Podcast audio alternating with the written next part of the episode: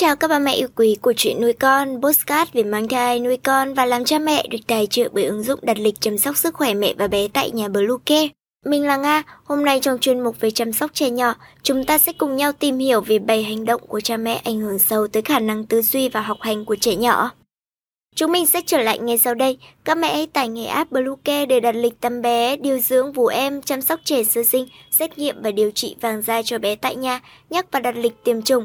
Ngoài ra, Bluecare còn cung cấp các dịch vụ xét nghiệm níp lấy mẫu tại nhà, massage mẹ bầu, chăm sóc mẹ sau sinh, thông tắc tía sữa, hút sữa và rất nhiều dịch vụ y tế tại nhà khác. Truy cập website bluecare.vn hoặc hotline 24 trên 7 0985 76 8181 để được tư vấn cụ thể các mẹ nhé. Các mẹ thân mến, bố mẹ đừng vội đánh giá con học hành trên mạng mà đôi khi những thói quen chăm con của bố mẹ vô tình khiến trẻ nhỏ chậm tiếp thu, con học hành kém hơn người khác. Giáo dục con cái là một công việc khó khăn, trong đó có những lúc bố mẹ tưởng hành động của mình tốt cho con, nhưng hóa ra lại khiến trẻ nhỏ học hành kém hơn những bạn bè cùng trang lứa. Bố mẹ hãy kiểm tra lại và thay đổi càng sớm càng tốt nhé. Bố mẹ không có thói quen học hay đọc sách. Giáo dục con đi đôi với chuyện làm gương cho con, nên nếu bố mẹ tách khỏi con cái, không thường xuyên nêu gương trong chuyện học hỏi, đọc sách mà chỉ xem tivi, xem điện thoại, thì cũng khiến con mất đi động lực học tập. Bố mẹ nên chú ý đến việc đọc sách, giúp trẻ phát triển não bộ và khả năng tư duy, nên rất đáng để làm gương cho bé noi theo. Cho con ăn quá no. Bố mẹ cho rằng cho con ăn uống no say thì mới đủ sức để mà học hành. Quan niệm này ở một khía cạnh nào đó là không tốt cho quá trình học hành của bé. Vì con người ta khi ăn no thường sinh ra tâm lý lười biếng, trí não cũng sẽ lười biếng. Nhiều nghiên cứu cũng chứng minh là nếu ăn quá no trong thời gian dài thì tế bào não sẽ bị lão hóa sớm. Theo thời gian cũng sẽ bị suy giảm trí thông minh. Vì thế ba mẹ ơi, cho trẻ nhỏ ăn quá no thực sự không phải là một chuyện tốt. Bố mẹ và con cái thức quá khuya. Một số bậc bố mẹ có thói quen ngủ khuya, xem phim truyền hình hay các hoạt động giải trí khác.